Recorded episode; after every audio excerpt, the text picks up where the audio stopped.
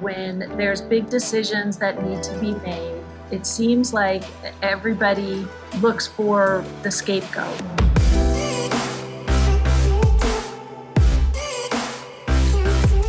Hey everyone, welcome back to On Purpose, the number one health podcast in the world. Thanks to each and every single one of you that come back every week to listen, learn, and grow.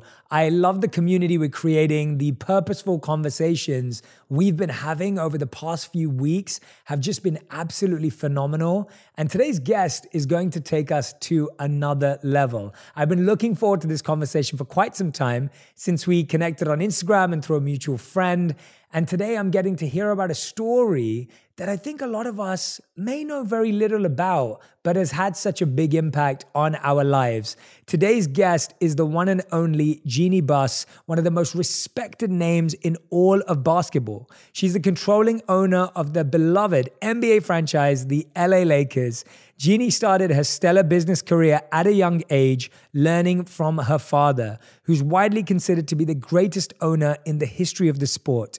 She's also shown that she's unafraid to make big moves, and under her leadership, the Lakers won the 2020 NBA championship, their first championship since 2010. Please welcome to On Purpose, Jeanie. Jeanie, thank you so much for doing this. And Jay, thank you for all the inspiration that you provide on an everyday basis. You know, little gems that sometimes just right when you really need to hear something your your voice is so inspiring and your messages are well received and very appreciated. Well that means the world coming from you. You inspire so many through the work that you do. And so if my work's touched you in any way i feel extremely blessed and, and grateful. But i wanted to start off first of all by thanking you for the championship from last year and all the success. I've been a I, I always talk about this. There's there's very few teams that are known internationally. I was born and raised in London, and so the only two teams we ever really heard about were the Chicago Bulls and the LA Lakers. Those were the the two biggest teams. I've been a Lakers fan since. And when I moved to LA only two years ago, I think I moved here at the same time LeBron came across, and I was thinking, oh, this is this is. I was like, this is great timing for me and and it was absolutely amazing to watch. But I saw that Adam Silver, the NBA commissioner, recently called you NBA royalty. Uh, what does that mean to you? How does that feel? I guess you could say I was born into this position, and so maybe that's how royalty fits into the equation because I don't feel that I'm privileged or you know have just been given something without a lot of work but you know to have adam silver say that about me i think it's just because i've been around 40 years in this business no I, I completely agree with you and that's what i want to dive in today i think from what i know of you what i've learned about you you have so much depth and such a journey to share with us today and you're absolutely right that often in the media and the news like in the three minute interview, you miss that context of someone and who they are. And today, I hope we get to learn that. I, I wanted to start with your childhood. And because I think childhood is so important in framing who we are. Tell us about a memory that you have from being a young girl that you feel has had such a big impact or impression on your life today. Growing up, I always wanted to work in the family business, that I loved being around family and being connected and contributing some way to the whole, to the unit, to the family. You know, I think my dad saw that passion that I had for work. At that time, when he was building his wealth, he was in real estate. That's how he made his money. And so I always thought someday I would be uh, working in real estate and, and development. But as soon as he had the opportunity, sports was his love. And he felt that if he could, you know, buy the Lakers he also bought the Kings hockey team and the forum where they played. That he wanted the opportunity to build a team and make them successful. He wasn't born in Los Angeles, but he moved here like so many people who live here have. And the city embraced him and he loved the city and he wanted to give back and do something that he felt was important. And he felt at that time there was such a bias for teams on the East Coast.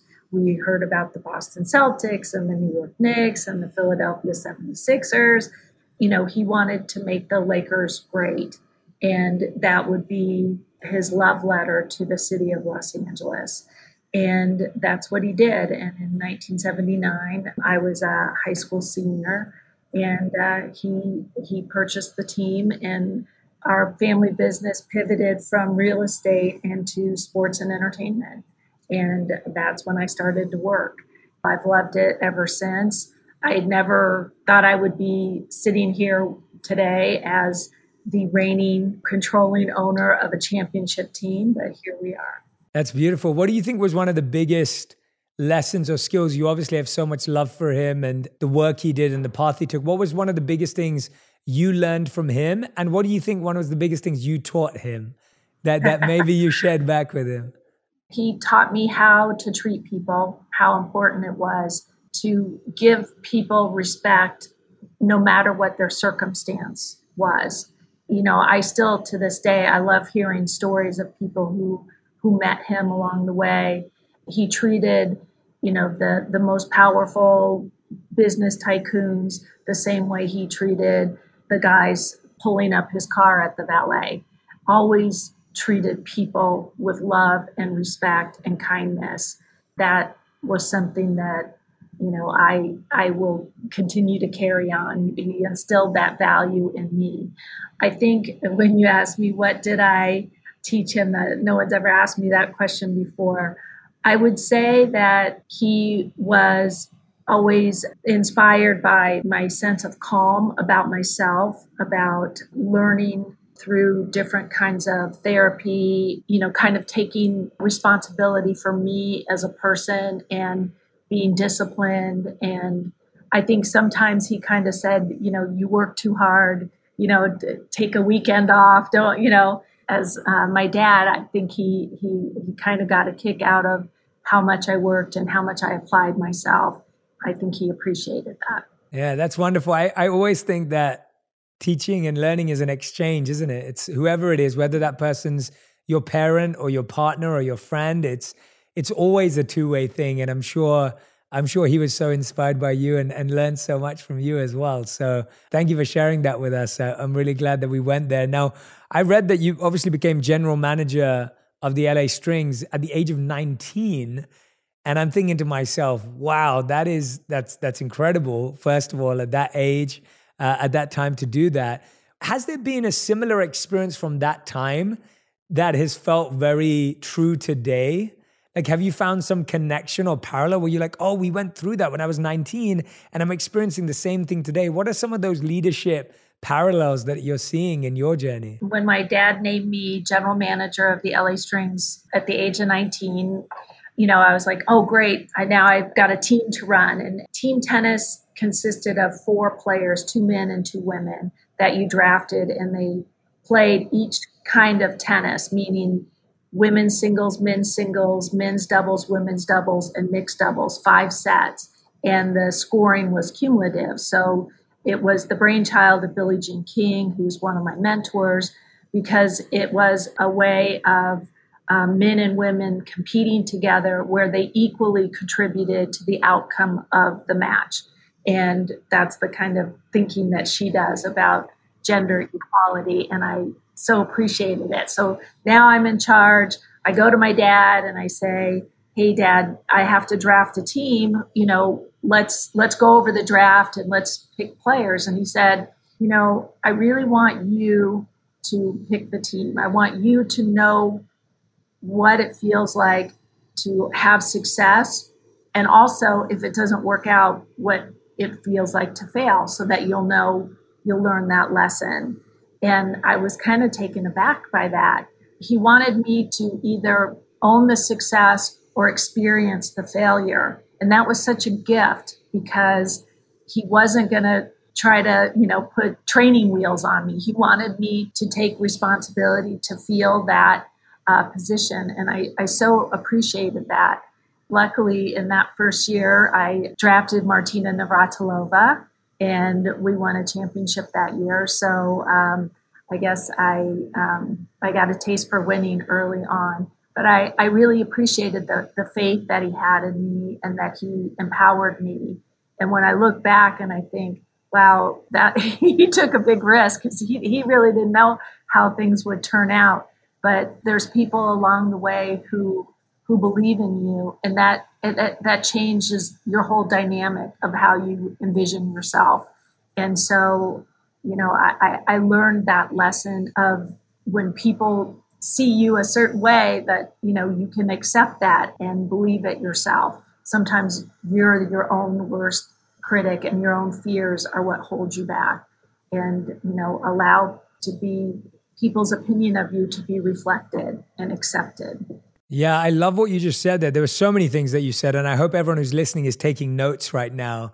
There was a beautiful thing you said your father shared with you which was he wanted you to own the success and experience the failure.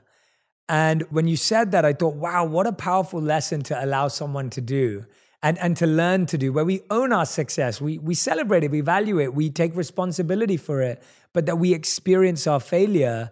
And then what you just said there at the end, Jeanie, I feel you're so right that we live in a world today where everyone has an opinion about everyone and everything. And it can be really hard for our self esteem because we already have an inner critic. And now, on top of that, we have external critics. And that can become a really loud voice. You started leading so early on. What was one of the first times you experienced that, you know, far before where you are now, where you started to realize that your relationship with yourself had to be a priority? I truly believe that, and you said it so well. I mean, I've I've been inspired by so many great leaders. You know, Billie Jean King, David Stern, Phil Jackson, people who didn't let the critics or the the outside um, detractors feed the outcome. In other words, it's like you have to be fearless, and sometimes it's hard to do, and sometimes you could you you might say I got to put on a face today for the, the, the people I'm leading. And maybe I have some doubts, but they can't see that. And I have to be strong and I have to stand my ground. I, you know, learned that because believe me, uh, I, I had many failures along the way on my path, and I'm, I'm sure I'll have more coming up in my future. That's just part of, of being a leader and not being afraid to stand up for what you believe in. You have to know what direction you're going because if, if your doubts might be about which decision you're making and you can't you can't be a leader like standing on two different sides of a fence. You you have to be decisive and you have to to believe and stand for what your values are. And you know i i, I feel like i'm i'm a, a values oriented leader that that my values dictate my decisions. And when you are clear about what you value then the decisions become very easy I love that you just spoke about values. I in my book last year, my first chapter is entirely about setting your defining your values. So hearing you say that rings so true. How did you Jeanie, develop your values? Because I think a lot of people hear that today, but they don't really know how someone chooses their values, how you define them, and and also then how you use them. And it sounds like you're absolutely right. As a leader, you have to make some really big decisions. You don't get to kind of toe the line and sit on the fence, as you said. Tell us about what your values are in leadership and, and how did you develop them? Where did they come from? I think the most important uh, value that drives me is integrity and it's about being truthful do what you say and say what you do you know like that you are consistent in the in your decision making you know you don't look for excuses if you didn't live up to your expectation that you can accept it instead of trying to find someone to blame in this day and age you can't sit by the sidelines you can't see something that's wrong and ignore it. That's really important to me. And that that's like integrity throughout an organization, throughout society. And that's really holding yourself accountable and, you know, speaking the truth and not trying to, you know, lay off blame if things don't go your way. Such a powerful quality, such a hard thing to truly like embody every day and it takes work i'm sure it takes work to even practice that on a daily basis and the amount of attention it takes i think we all continue to evolve and that's why like like what you bring to the world is so valuable because you help people learn about themselves and continue to evolve just from all the social unrest that we experienced this past year. And i had to make a decision. I posted on my social media a letter a, a horribly and i get a lot of them unfortunately but it was a letter um, using words that you know disgust me. And i decided to post it on my social media with the, the words blacked out so that it didn't offend anybody but i did that because i wanted my white friends to see that racism exists in this world and that we can't turn a blind eye anymore and living with that example and and you know whatever I'm willing to do because I think it's important. And I think that so many people just, you know, if it doesn't affect me, then what do I care? Well, if it affects one person, then it affects us all. Like we have to realize that we're all part of a community and that if there's unfairness, then we're not living up to what we can truly be as human beings.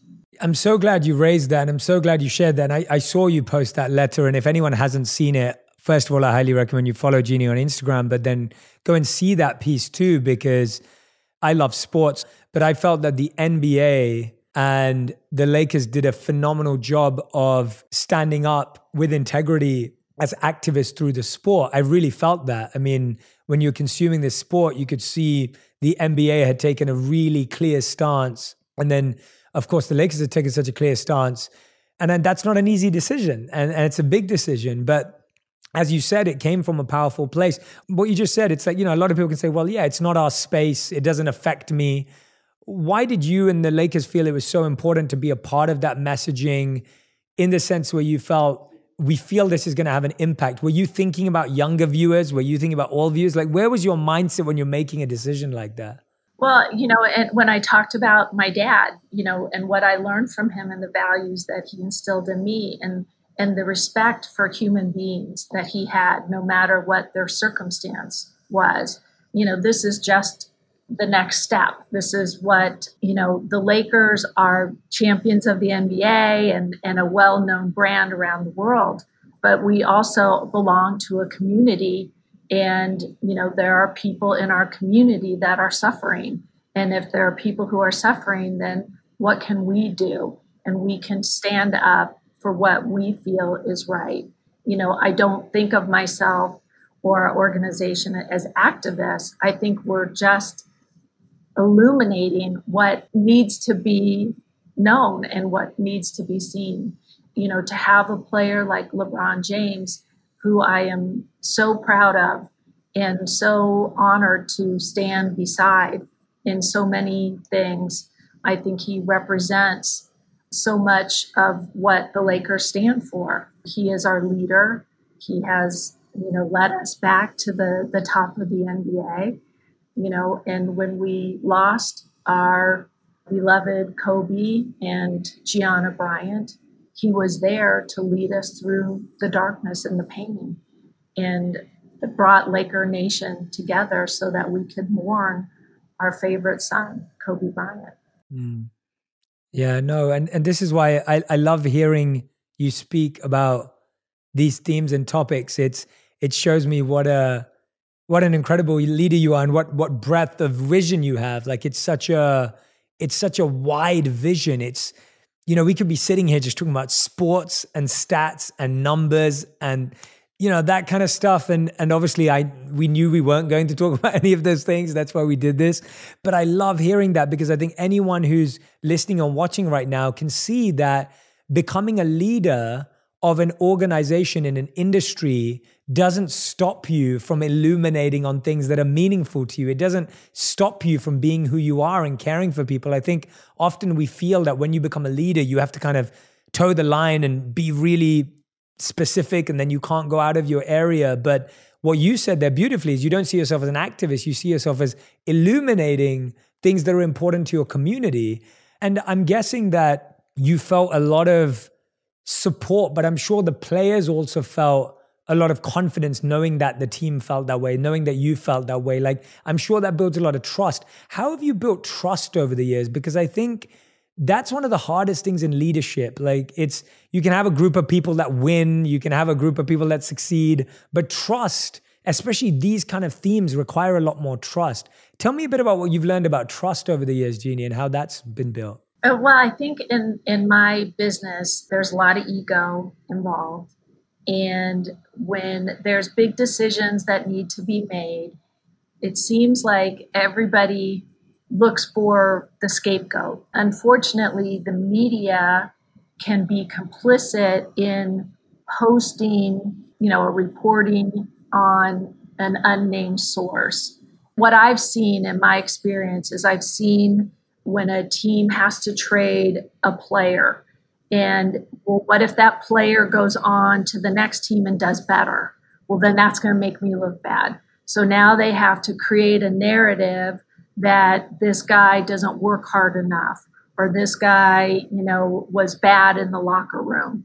And that I cannot tolerate. I cannot tolerate a person, you know, destroying someone else's character to pump up their own value and you know so when when the media quotes you know unnamed sources i throw that out the window. Like i don't i don't listen to that. I would never be a part of that. But i know even in my own organization when we were struggling for a few years there were so many leaks in our organization that now you can't have integrity you can't have trust because when you're bringing your your leadership together to talk about something and then the next thing there's something in the media that was spoken behind closed doors. Now nobody trusts each other. Well who was it? Finger pointing. It's completely undermining to an organization to try to build any kind of success. So we have extinguished the, the, the leaks. We have built a level of trust. And now we don't have that you know, who's stabbing me in the back? Who, who's supposed to be on my side but is setting me up for failure? With all that distraction aside, now this is what can be accomplished. You can accomplish great things. And it doesn't mean that, oh, we have the formula of how to win a championship.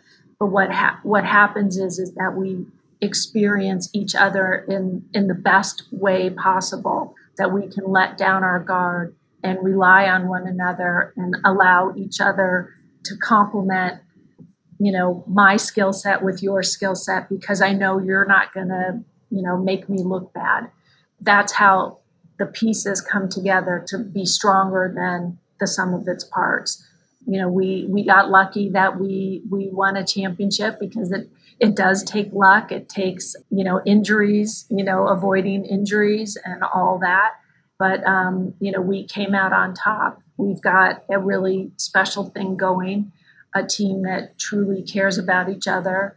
And LeBron signing an extension and Anthony Davis signing an extension is really a great reflection on that you know what we're building here and that that's what is the fulfilling part of it is the is the trust and the the connections and the relationships that we build and then the winning happens. Yeah that's your metric of success. Like that's like winning the championship of course is an incredible metric of success but the deeper metric of success is that trust that rebuilding together that desire for people to want to commit and stay on. Those are those are the real signs of something truly being created is is what i'm hearing.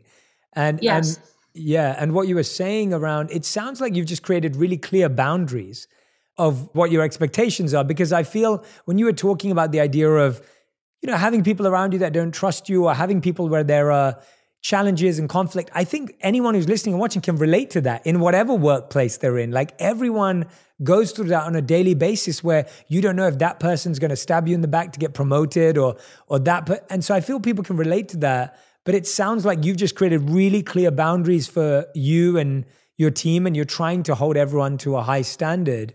What do you think, Jeanie, has been your personal biggest? And I use the word challenge because I think failure often paints a negative view, but what would you say has been your personal biggest challenge in your life, and how have you worked to overcome it? Where have you had to go internally to overcome that challenge? That's a great question because I recently experienced that. It was when Magic Johnson stepped down as the head of our basketball, um, it really took me by surprise. And again, like that, I don't know really what's happening right now. And that's when, you know, the people that I, I truly trust that are close to me said, you have to have an organization that reflects what's important to you. And you can't fight what's happening out with all the speculation in the media. Don't fight it. Just be quiet and do your work.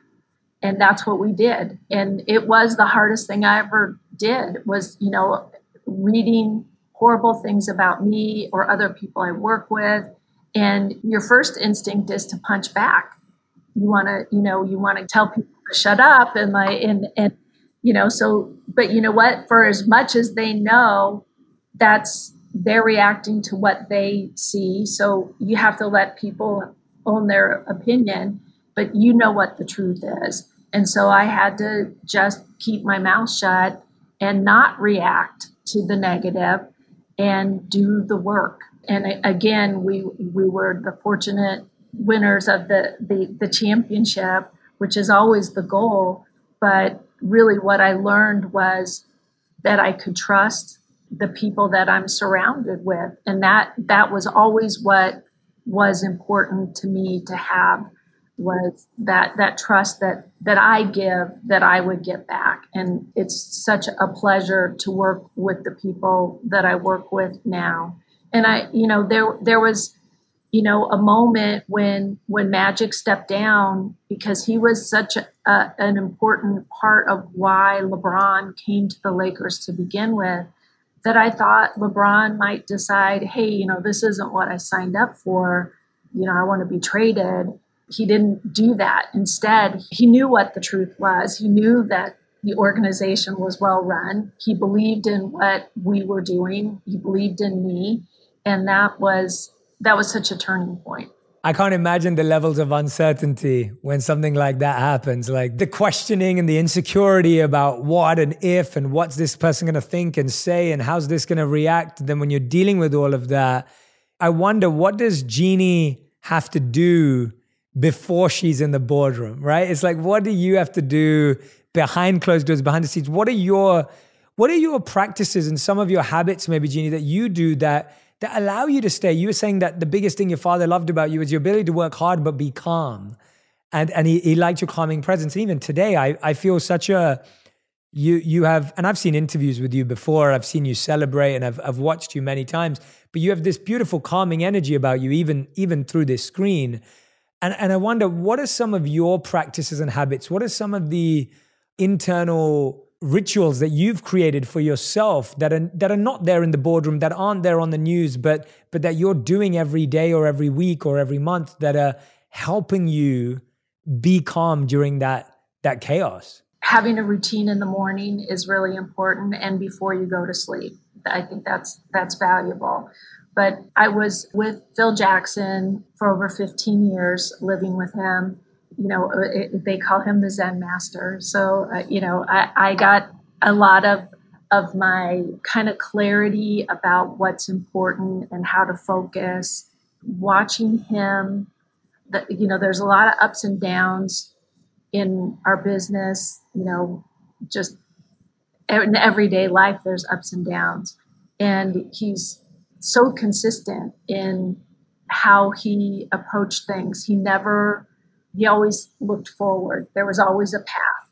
He never dwelled on what had just happened. If the team had lost by 60 points, it was forgotten about or not forgotten. It was, you know, okay, well, now what do we, we have another game coming up. It's always looking forward. And I guess that's the beauty is that we always have the next day. We always have do our morning routine. We we deal with what we deal with in the day, and then we we go home. We have our routine, and and we go to sleep to the next day, and we can make things better. So I, I guess there's like a, an optimism with that, but also that staying in the moment that a, a routine allows you, and and you know that you're going to have the next moment, and you're going to do better and you're going to have another opportunity. So there's no reason to collapse now because you're going to have another chance. I guess that's where you know the calmness comes because it's like you know there there isn't anything that we can't overcome or take on. You know things might not always go our way, but you know we have another day. Yeah, I really appreciate you saying that. I think I think that's something we often forget that we often forget that there's another opportunity. You can take another shot. You can try again. You can rebuild. You can recreate. You can change this. You can adapt. And sometimes we live too in the moment where we're just like, oh no, this is all there is. And it's not going right right now, Re- not realizing that there's always a growth. Now, one of the areas we don't see growth is that, you know, there aren't many other women yet that are general managers of franchises. And uh, I think that that's something that we are going to see change. It is something that you're a forefront leader in and will inspire so many. Uh, do you ever feel though that, and and this is a, a an honest question, do you ever find that lonely or do you find that inspiring? Like, how do you see that? Uh, do you see that as like, oh, no one understands me and no one can relate to me because there's not many of us? And as you said, you've had such amazing mentors in that space who've also felt that loneliness or inspiration. How do you process that? I know what it meant to me as a, a, young person to see women in positions of power and how inspiring that was for me. You know, in the last 40 years, I've seen a lot of change in uh, women having powerful positions in all areas of sports and entertainment. Um, and, you know, it, it's just my advice to, to young women is to follow your passion and you know that will lead you to where you want to be. And you know if if you, feel that that being a woman you know it, it's such a competitive business that if if if somebody wants to get an edge on you and they think that if they can push your buttons because you're a woman because you you might think you're less than than they are than, than a, than a man then they've they've found your button. They're, they found a way to get to you. So you know, I, I can tell you that gender doesn't matter. You know, it's you know, people are what matter. Talent is what matters, and that's what you know will take you to where you want to go. How much how much have you engaged with Jeanie with whether it's therapy or mindfulness in your own practice in your own life? Like how much of that has been useful to you because of the extreme pressure you've had to handle throughout. Has that been a tool that you've reached to into your toolkit that has been that has been powerful for you? Absolutely. I think therapy has been a huge benefit for me. I um, even um, had the experience of going through group therapy, which was really, really valuable. And I, I think there are so many opportunities for people now. You know, before it was like, therapy was something that people kept quiet or didn't talk about.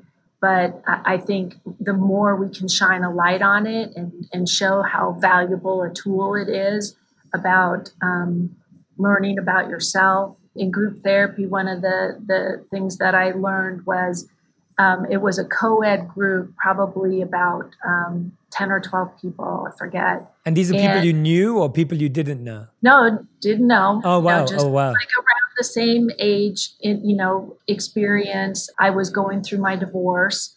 And so a co ed group was good for me.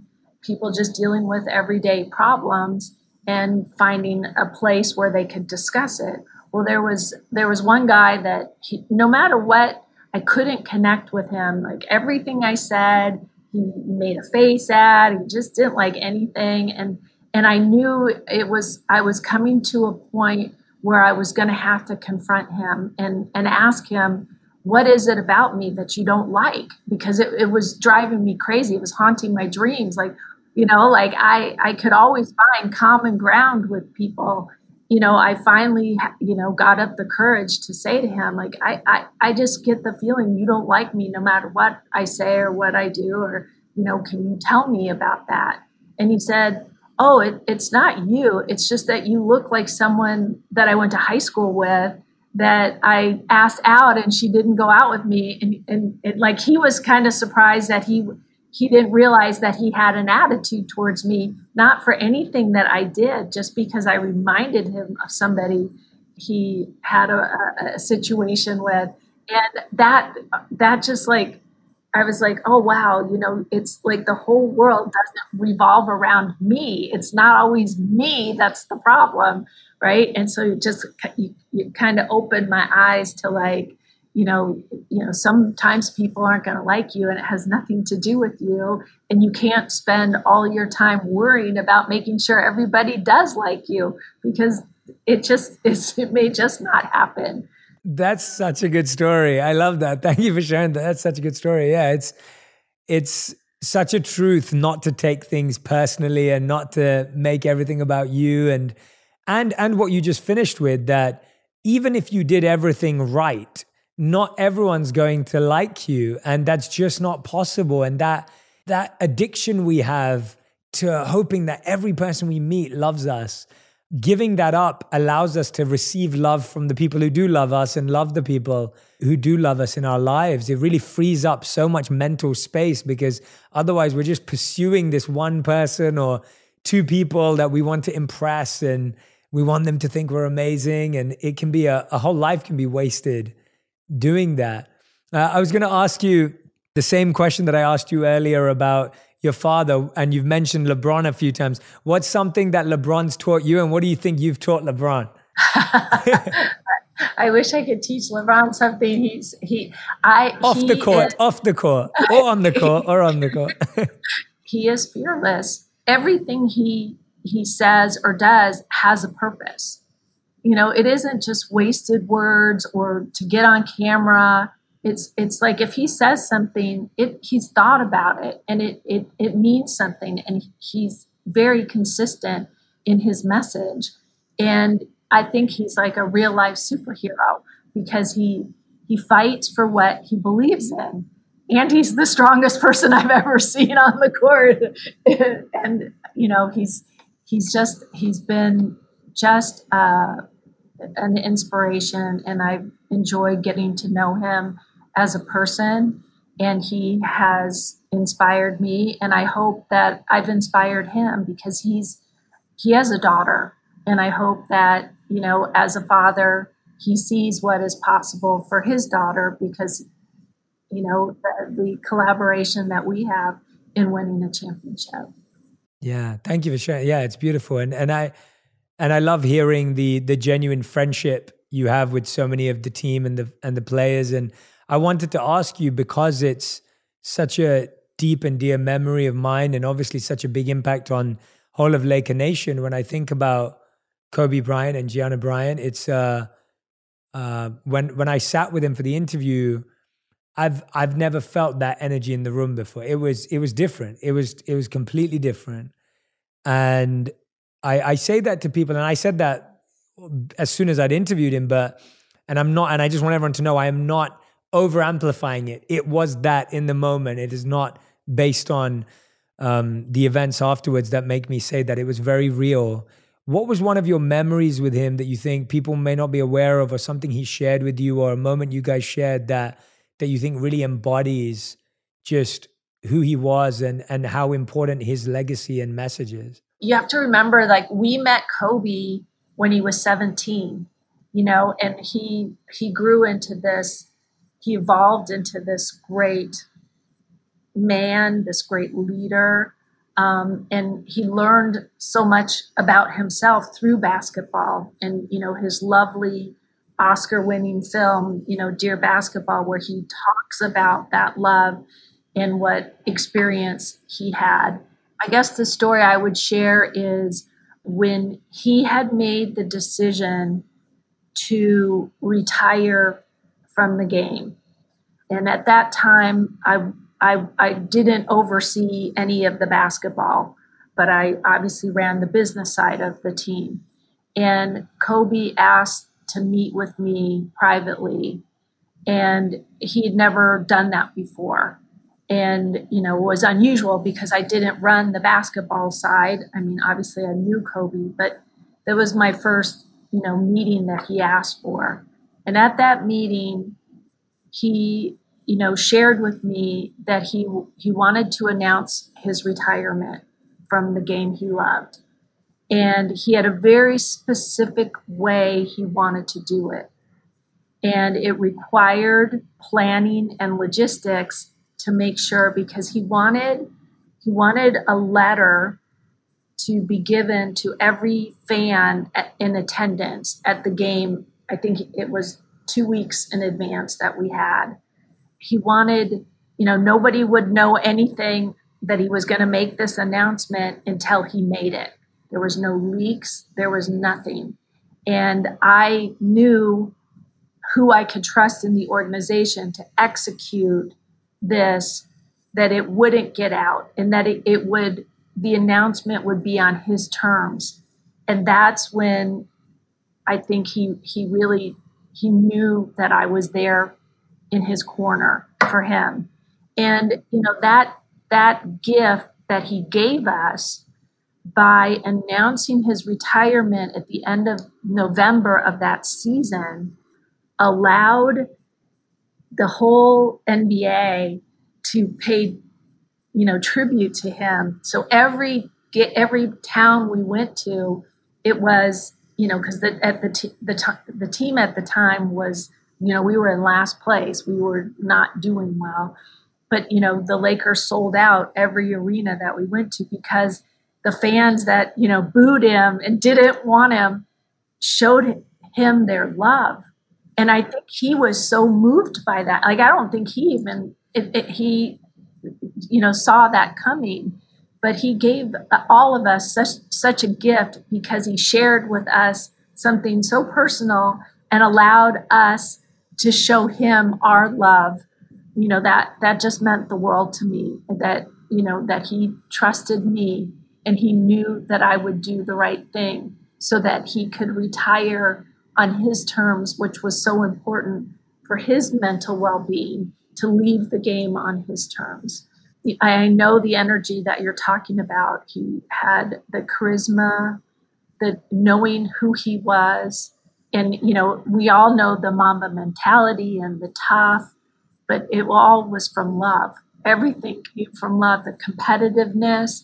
He loved playing. He loved when an opponent you know was he loved playing the celtics. He you know it, it was all love. That was that wasn't anger and you know that that determination just was who he was. Like he wanted everybody to challenge him because it brought out the best in him. And that that was uh, such a beautiful part about him was appreciating the journey and appreciating the game and appreciating the opponents that were willing to to lace him up and take him on and, and, and try to stop him from scoring 81 points. Jeanie, that's amazing. Thank you for sharing that. And thank you just this this whole interview. I appreciate your your candidness, your your open-heartedness. You've been raw and vulnerable and open. And I'm always going to remember this interview for having felt that I've experienced heartfelt and ego-less leadership from you. And and I really appreciate that. Like I think that's very rare today. And often we we think that that doesn't exist. And even the mentors you mentioned or the people in your life you mentioned, it's amazing to see that the people that have risen to the top have all had that in common. They were fighting for something greater than themselves. They were working for a purpose higher than themselves. And that it was all heartfelt and it was egoless and fearless. And so I want to thank you for your time. We end every interview with a fast five. This means these questions have to be one word or one sentence answers. Uh, so these are your fast five, Jeanie. Last five minutes. You've been so generous with your time. You usually do short interviews. You gave us a whole hour, which I which I really value. Uh, but these are your fast five. So, Jeanie, what's the best piece of advice you've ever received? Tell the truth. You know, face the cameras. Just own it. Amazing. And what's what's the worst advice you've ever received? I, I, can't, I, I, I don't have a good answer for you. I'm sorry. no, that's fine. You just don't remember it. right. yeah, you just you don't remember it. That's fine. Uh, I would say the third question is, um, what's been the biggest surprise in your career? What's been the biggest like moment where you felt an element of surprise? Winning the, uh, that championship.